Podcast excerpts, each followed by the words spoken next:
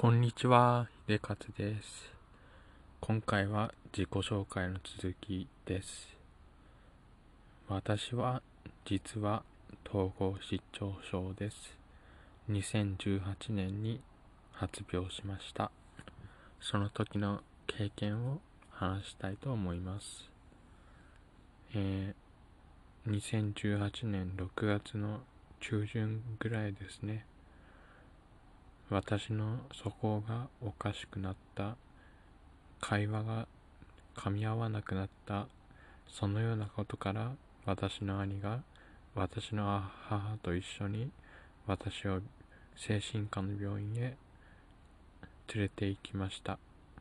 そうして1時間か2時間ぐらいお医者さんとお話をして診断結果は出ないですけどまあ入院をしましょうということになって精神科の病室に行きました。そこの病室は地下1階のところでえっとですねうんその僕の行った病室は鉄の扉で閉められるところでした。まず部屋に入ったら服を着替えました。病院の服、用意された服です。パンツもそうですね。病院で用意されたものです。そして、親に洋服を渡して、親たちは帰りました。そして私は一人になって病室に入りました。病室は鉄の扉で閉じられて、窓には格子がかけられていて、病室にから病室から見えるのは、病室から見えるのは、時計が一つ、それくらいです。あと、病室の中にあるのは、布団と畳一畳と、机としての段ボール一箱と、蓋のないトイレとトイレットペーパー。まあ、そのくらいですね。私は病室に入って早々、まあ、統合失調症で精神がいかれていた部分もあるので、何をしたかというと、ああ、トイレに蓋がないな、蓋をしなきゃな、と思って、トイレットペーパーでぐるぐる巻きにしました。そしたら、すぐに看護師の人が来て、ダメだよ、秀勝くん。トイレットペーパーこんなに使っちゃう、みたいなことを言われて、片付けをされました。流れるかな？なんて看護師さんは言っていました。なんですぐに駆けつけてきたんだろうと思ったら、天井には監視カメラがついていたのです。そんな感じで監視カメラがついていたら、自慰行為もできませんね。まあ、悶々とした日々を過ごして、何の病名かも申告されずに、1、2ヶ月が過ぎることになるのです。同じ病院に入院していた人では、女性が2人いました。おばさんですね。1人のおばさんはチワワチワワみたいな顔をしたおばさんです。もう一人のおばさんはメガネをかけた普通のおばさんでした。えっ、と、メガネをかけた方のおばさんに私はおかきよしの話をしました。そのおばさんが、その人は何歳まで生きたんですか？と言ったとき、私は、あ、見られているなと感じたので、岡清は100何歳まで生きました？と言いました。それは嘘なんですけどね。なんで嘘を言ったかっていうと、岡先生に見られているのではないか？と感じたからです。岡先生は死の間際に計算ちごたと言ったそうです。それはどういう意味かというと、もう少し長く生きる計算だったということです。その辻褄合わせを僕なりにしたということです。まあ思考回路が変ですよね。まあそこは置いといて。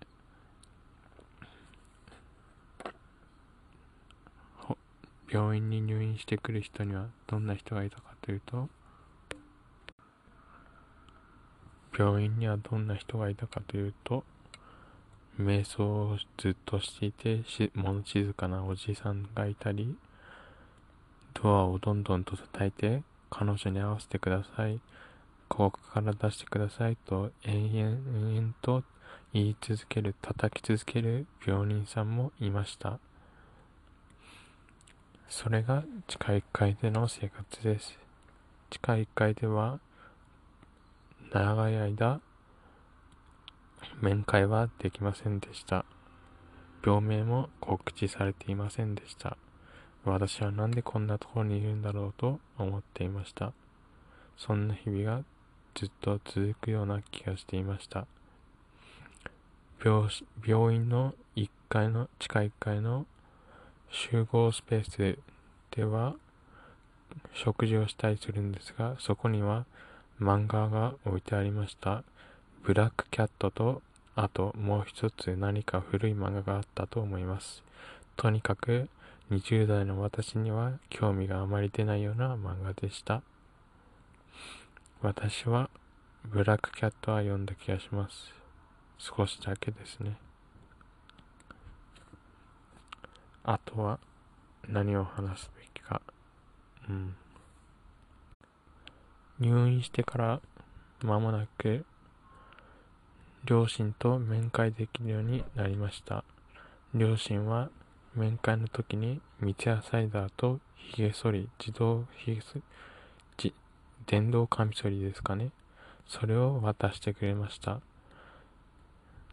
電動カミソリで伸びに伸びた髭を剃りました。なんとか剃れたのは奇跡ですね。病院でのお風呂ですけど、まあ、普通にお風呂しちゃいました。そこに不満はありません。そして、2ヶ月ぐらいが過ぎたら、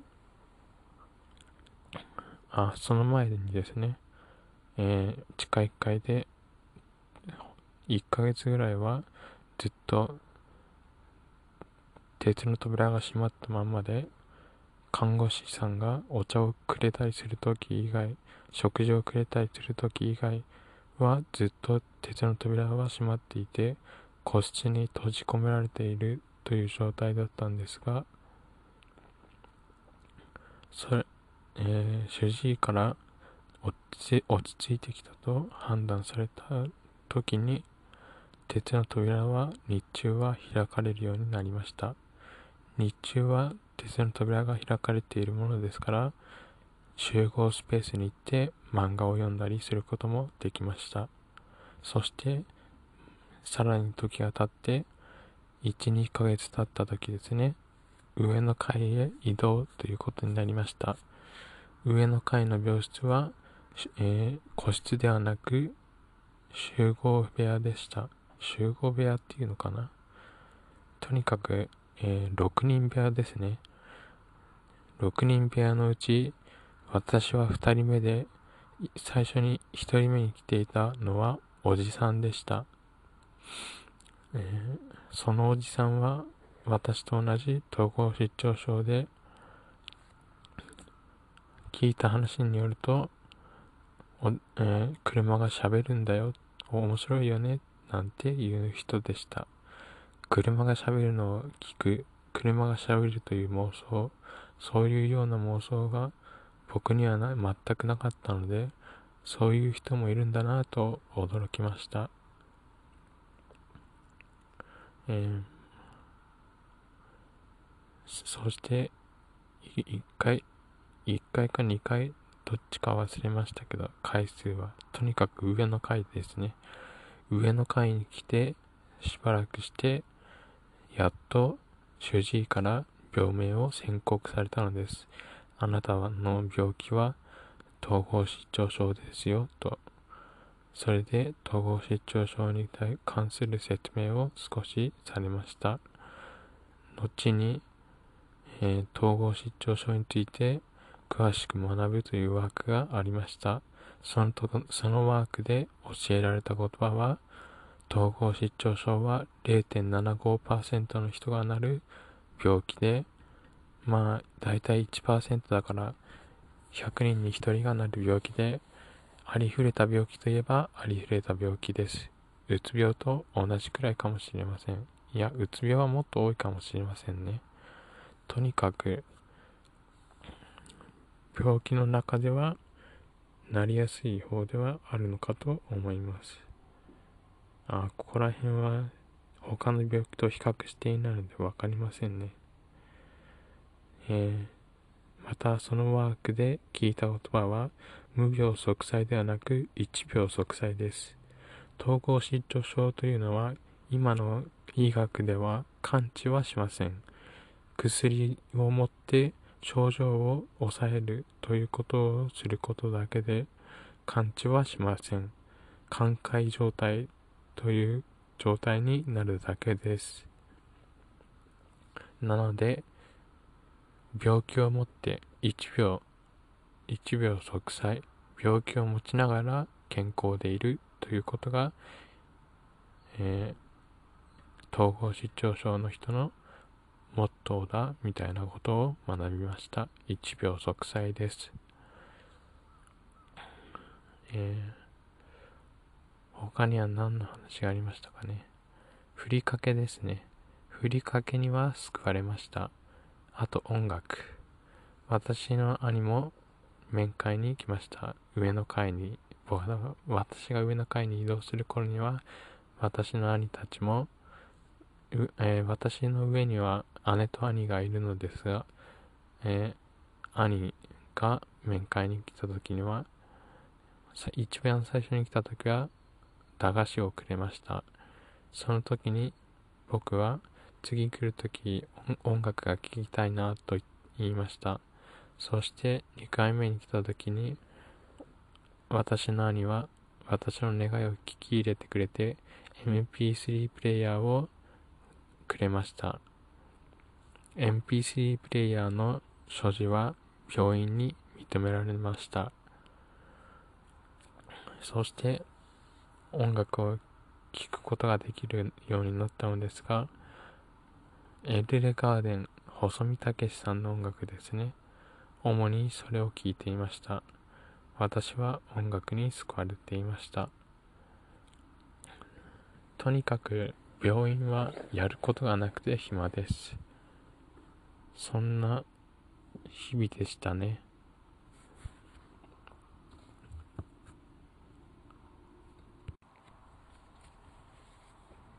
上の階の本棚には本がいろいろとありました。そこには私が何とか興味を持てる本もありました。漫画本、名探偵コナンとかもありました。あと、ハリーポッターシリーズもありました。私はハリーポッターとアズカバンの囚人をあの分厚い小説を読みました。ですが、翻訳がやはり合わない、私の肌に合わない。あの文章は、ハリーポッターの文章は読みにくいと感じました。しかし、他にやることもないので、えー、その難行苦行を強いて、時間を潰しました。ハリー・ポッターの原作の小説は、映画で見たアズカバンと少し違って、へえ、こんな話もあるんだな、と思ったものでした。そうして3ヶ月が過ぎようとするとき、私はついに、えー、我慢ができなくなりました。その時には、当時には3ヶ月が過ぎるぐらいには、私は散歩が許されていました。散歩は病院の敷地内だけに限ったものです。しかし、その時、私は病院の敷地から抜け出して、脱出して逃走しました。実は、その数日前の両親との面会の時に、両親との連れ添いでえー、外に出ることを許されていたので、両親は車に乗せて私を連れてお出かけしました。その時に私は家までの道を覚えていたのです。だから病院から、えー、家まで、実家まで歩いて行きました。看板にはすぐに私の隣町の標識があったのですが、あそれが車での標識なのか、徒歩で行くと随分と長いことかかりました。私は日中4時間歩き続けました。それは9月のことです。9月頭のことです。9月3日か4日のことでしたね。とても暑かったです。工事中のおじちゃんに、どこどこまではあと何分ですか？と聞いたりしました。ああ、どこどこね。まだまだ長いよ。バスがあるから利用しな。なんて言われました。私は病院から抜け出したことも言えずに、お金がないことも言えずに、ただ、はい、ありがとうございます、と言って歩き続けました。そして、家に実家に着く瞬間には、ちょうど母が玄関から出てきて、これは何の偶然だろうなと思いました。そして、実家に行くと、母はそうめんを作ってくれました。そして、夜になって、えー、夜になる前か。夜になる前は、母が病院に電話を入れて、実家に戻ってきました。大丈夫です。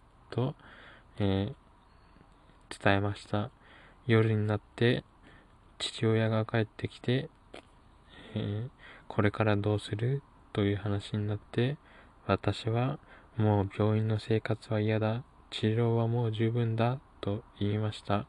その意思を父は組んでくれて、父は病院と交渉をして、もう退院にしましょうということになりました。ちょうどあと1週間で退院というところだったような気がします。それが1週間早まったというだけですね。もうそれで、そっから、えー、家、実家で過ごすようになりました。この続きはまた今度にしたいと思います。それでは、ごきげんよう。こんにちは、秀勝です。えー、自己紹介の統合失調症の続きを話したいと思います。えー、入院生活ですが、無事退院して、その後はリハビリ施設であるデイケアに通うことになりました。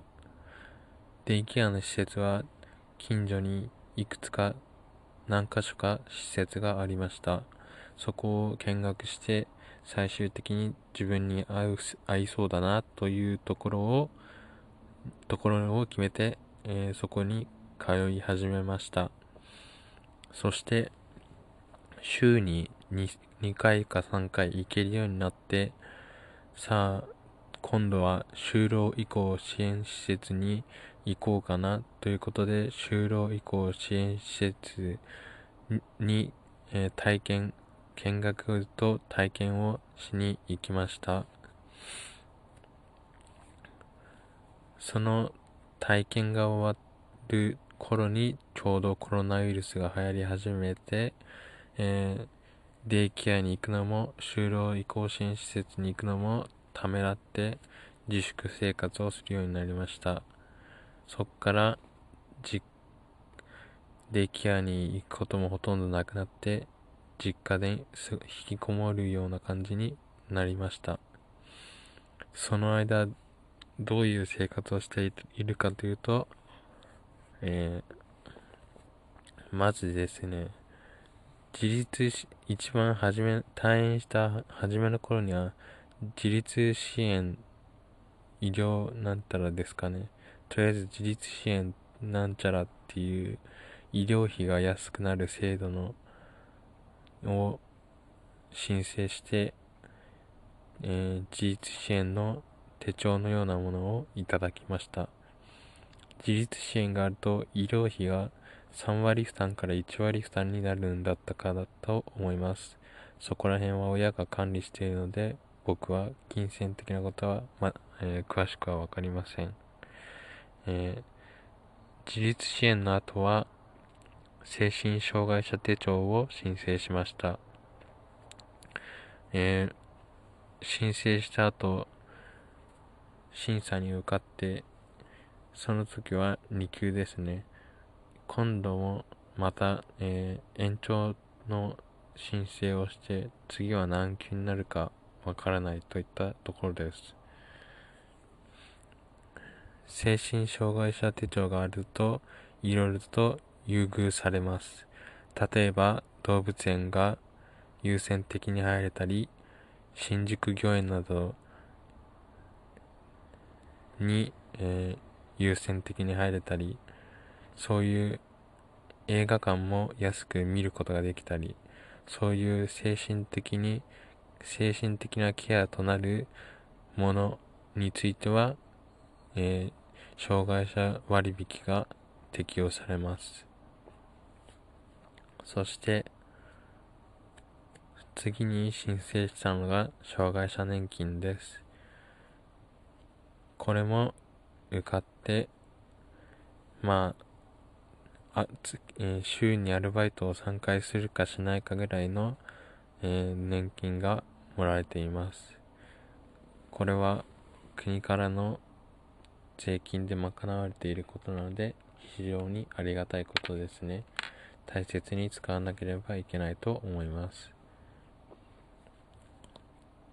えー、統合失調症になった後、退院した後はそんな感じですね。コロナウイルスで自粛している期間中に私はすることがなかったのでペンを取りました。ペンを取って小説を書きました。しかし、新人賞には当然のごとく落ちました。えー、デジタルアーツ東京さんの体験、体験授業に行った時に講師の人から聞いたことによると、新人賞に受賞するのは宝くじに当たるようなものだというようなことをおっしゃられていました。それもそうですよね。新人賞に応募する人たちはいっぱいいるし、そのいっぱいいる中で、さらに、えー、うまい描写、うまい表現できている人が受賞するんでしょうね。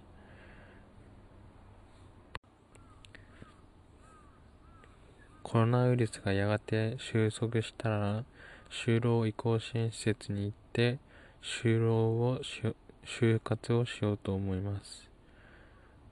そして、定職、定職に就くというか、職に就いた時には、一人暮らしをし始めるのではないかと思います。薬の方ですが、えー、抗精神薬を2種類、睡眠薬を1種類、あと、体が、体がえー、痙攣するような感じの症状が出たりしたので、それを抑えるための薬を1種類か2種類、合計で6種類ぐらいの薬を飲んでいます。今のところ薬の副作用はなくて健康に過ごせています。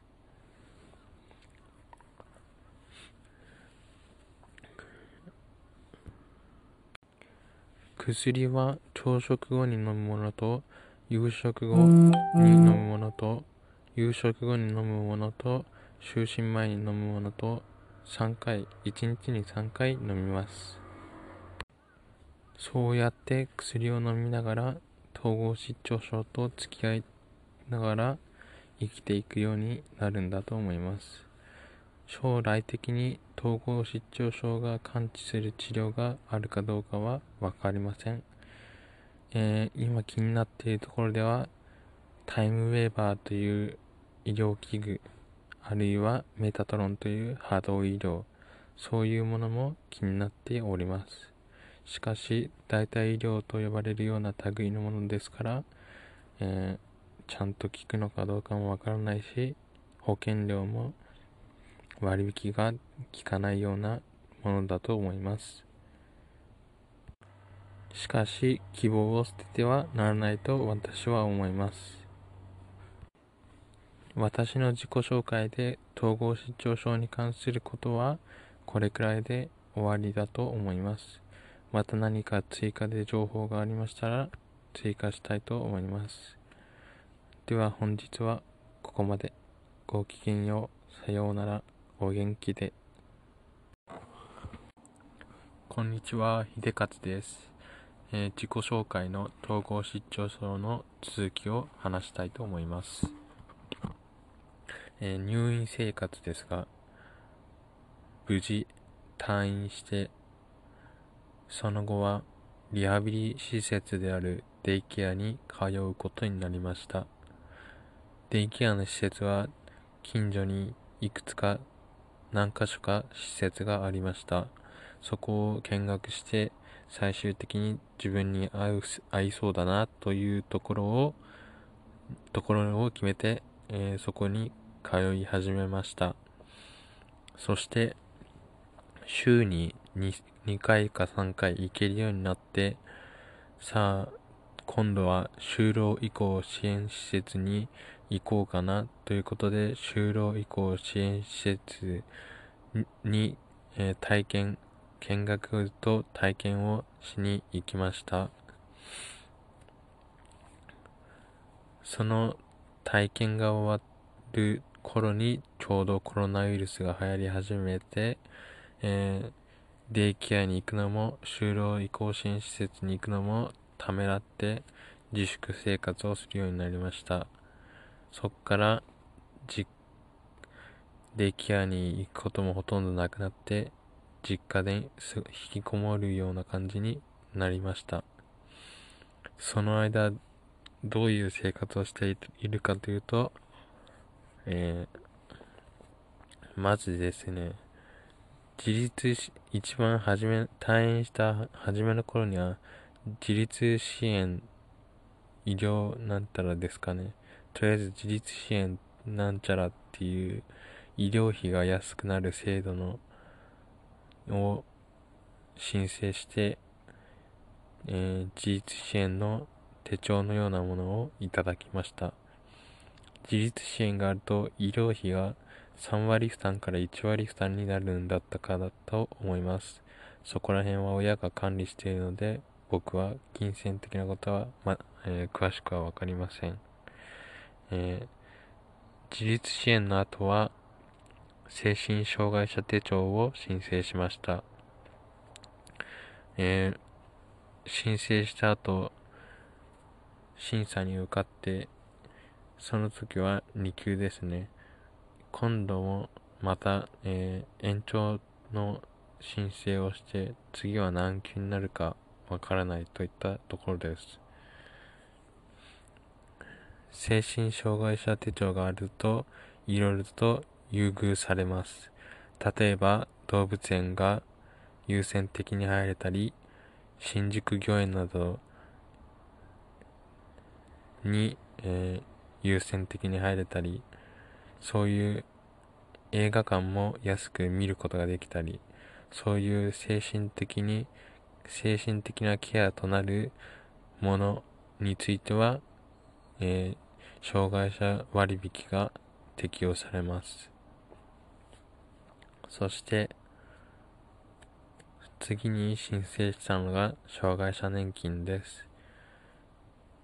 これも受かって、まあ、あつえー、週にアルバイトを3回するかしないかぐらいの、えー、年金がもらえています。これは国からの税金で賄われていることなので非常にありがたいことですね。大切に使わなければいけないと思います、えー、統合失調症になった後退院した後はそんな感じですね。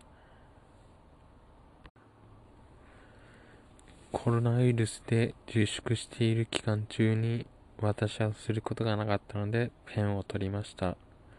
ペンを取って小説を書きました。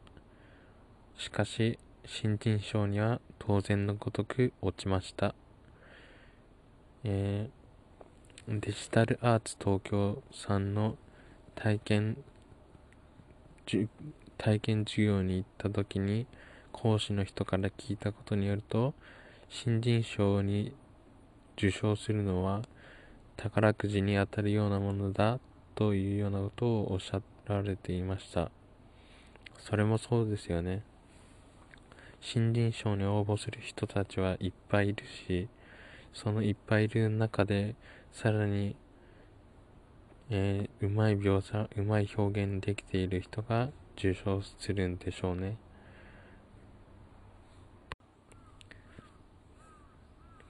コロナウイルスがやがて収束したら、就労移行支援施設に行って、就労を、就活をしようと思います。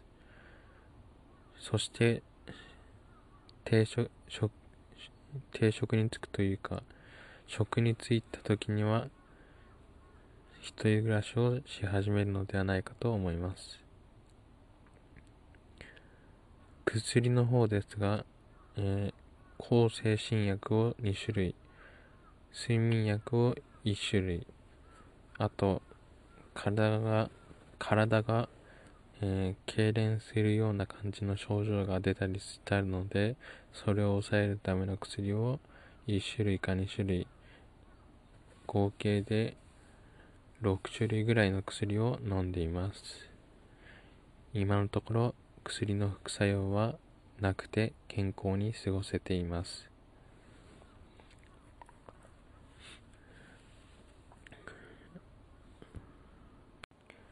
薬は朝食後に飲むものと夕食後に飲むものと夕食後に飲むものと就寝前に飲むものと3回1日に3回飲みます。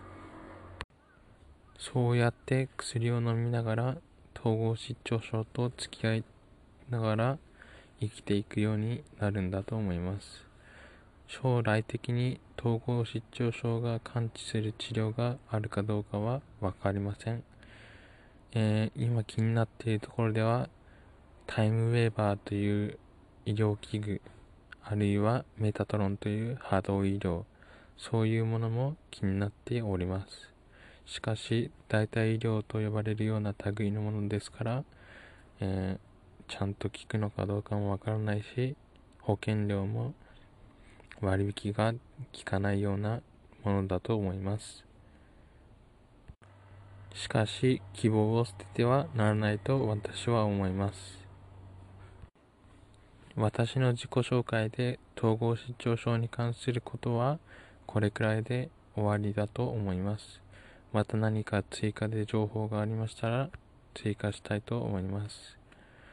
では本日はここまで。ごきげんよう。さようなら。お元気で。こんにちは、秀勝です。今回は自己紹介をしようと思います。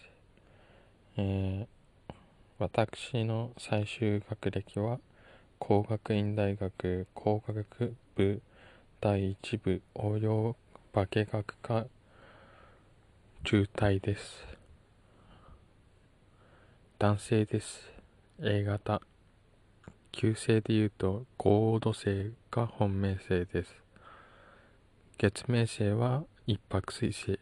なので、傾斜は旧死火星。同解も旧死火星です。そんなところですかね。好きな食べ物はオムライスと焼きそばとかそういうものですね。嫌いな食べ物はぐじゅぐじゅした食べ物。例えばトマトやナス、レーズンといったものです。そして私の好きな音楽はロックです。好きなミュージシャンは細見武さんです。細見武さんは今4つのバンドをやっています。まずエルレガーデンに始まり、エルデガーデンが休止してからザ・ハイエイタスをはじめ、そしてモノアイズをはじめ、今はザ・ローエイタスもやっていますね。この前の6月には、6月頭でしたっけ？には、えー、2021年6月頭ぐらいでしたかね。その時にザ・ローエイタスの新譜、旅撮り小歌、ソングバーズ・オブ・パッセージを出しています。いや、みかんという曲が面白くていいですね。好きです、この曲は。他にも米津玄師さんを聴きます。しかし、米津玄師さんのシングルはまだか揃えていません。アルバムだけですね。ああと、ペイルブルーは買いました。あと好きなミュージシャンはパティ・スミスです。パティ・スミスの、えー、バンガでしたっけ？灰色のアルバム。あと、ウェーブ。この2つのアルバムはよくできてるなと思います。あと、トランピンも好きですね。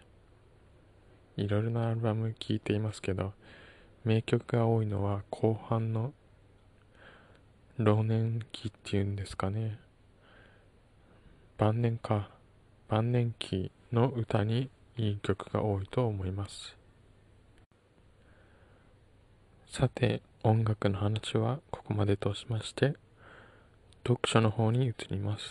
私の好きな思想家は、岡清とバックミンスターフラーです。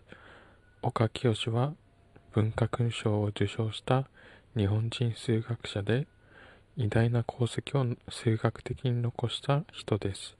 また思想面でも情緒や情操、心といったもの、日本人の心、民族の心、日本民族、そういったものを、えー、探っていった人です。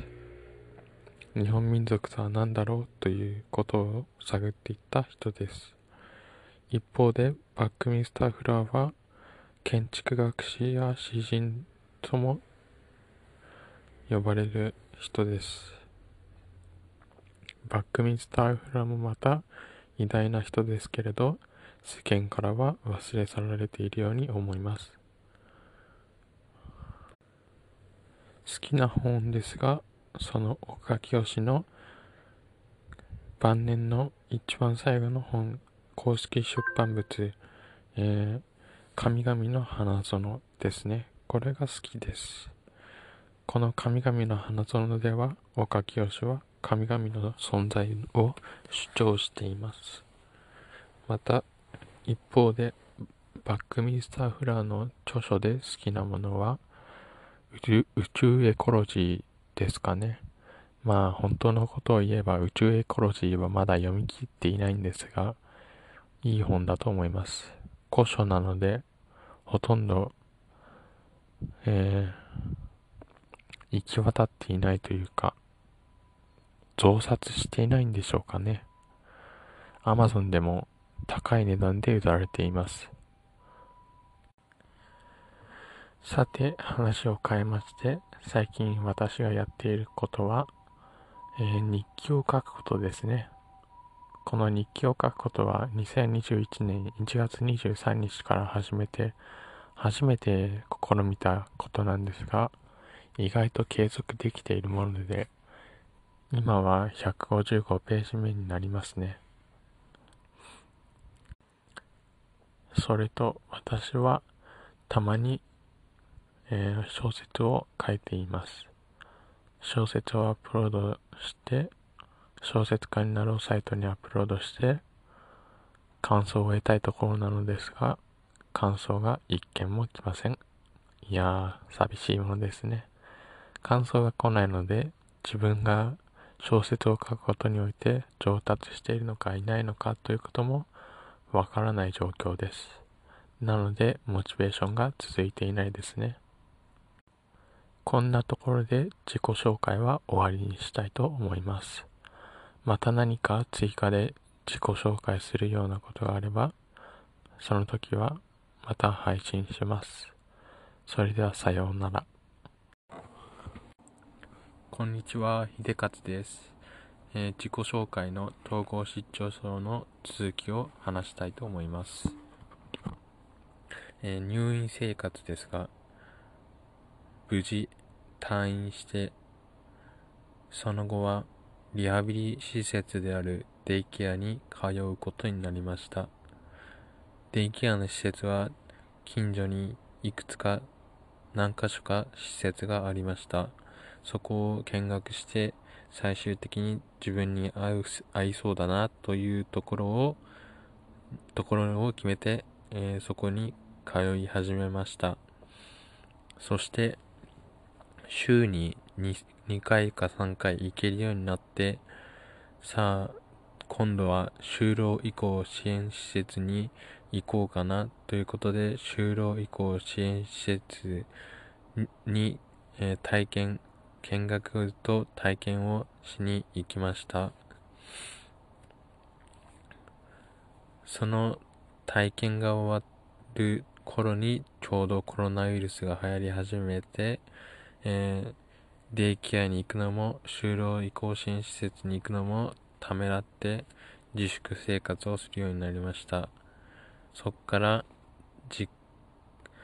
デイケアに行くこともほとんどなくなって実家で引きこもるような感じになりましたその間どういう生活をしているかというと、えー、まずですね自立し、一番初め、退院した初めの頃には、自立支援、医療なんたらですかね。とりあえず自立支援なんちゃらっていう医療費が安くなる制度の、を申請して、えー、自立支援の手帳のようなものをいただきました。自立支援があると医療費が3割負担から1割負担になるんだったかだと思います。そこら辺は親が管理しているので、僕は金銭的なことは、まえー、詳しくはわかりません。えー、自立支援の後は、精神障害者手帳を申請しました。えー、申請した後、審査に受かって、その時は2級ですね。今度もまた、えー、延長の申請をして次は何級になるかわからないといったところです。精神障害者手帳があるといろいろと優遇されます。例えば動物園が優先的に入れたり新宿御苑など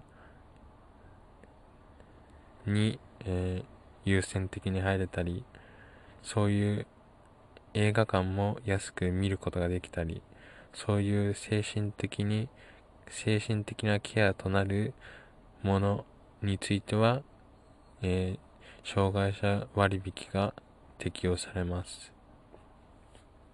そして、次に申請したのが障害者年金です。これも受かって、まあ、あつ、えー、週にアルバイトを3回するかしないかぐらいの、えー、年金がもらえています。これは国からの税金で賄われていることなので非常にありがたいことですね。大切に使わなければいけないと思います。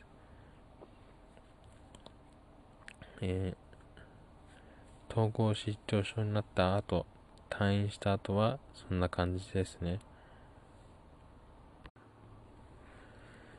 コロナウイルスで自粛している期間中に私はすることがなかったのでペンを取りました。ペンを取って小説を書きました。しかし、新人賞には当然のごとく落ちました。えー、デジタルアーツ東京さんの体験、体験授業に行った時に、講師の人から聞いたことによると、新人賞に受賞するのは宝くじに当たるようなものだというようなことをおっしゃられていました。それもそうですよね。新人賞に応募する人たちはいっぱいいるし、そのいっぱいいる中で、さらに、えー、うまい描写、うまい表現できている人が受賞するんでしょうね。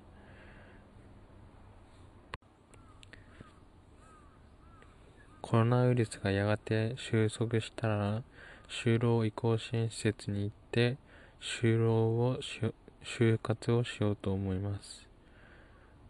そして、定職、定職に就くというか、職に就いた時には、一人暮らしをし始めるのではないかと思います。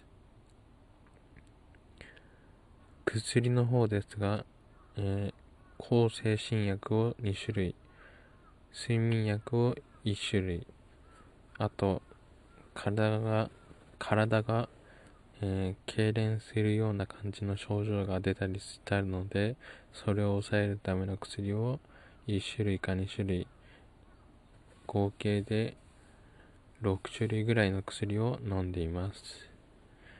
今のところ薬の副作用はなくて健康に過ごせています。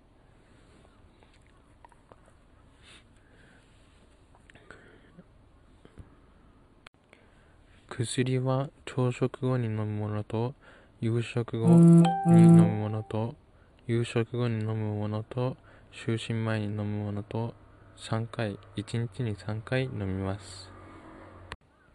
そうやって薬を飲みながら統合失調症と付き合いながら生きていくようになるんだと思います将来的に統合失調症が完治する治療があるかどうかは分かりません、えー、今気になっているところではタイムウェーバーという医療器具あるいはメタトロンという波動医療そういうものも気になっております。しかし代替医療と呼ばれるような類のものですから、えー、ちゃんと効くのかどうかもわからないし保険料も割引が効かないようなものだと思います。しかし、希望を捨ててはならないと私は思います。私の自己紹介で統合失調症に関することはこれくらいで終わりだと思います。また何か追加で情報がありましたら追加したいと思います。では本日はここまで。ごきげんよう。さようなら。お元気で。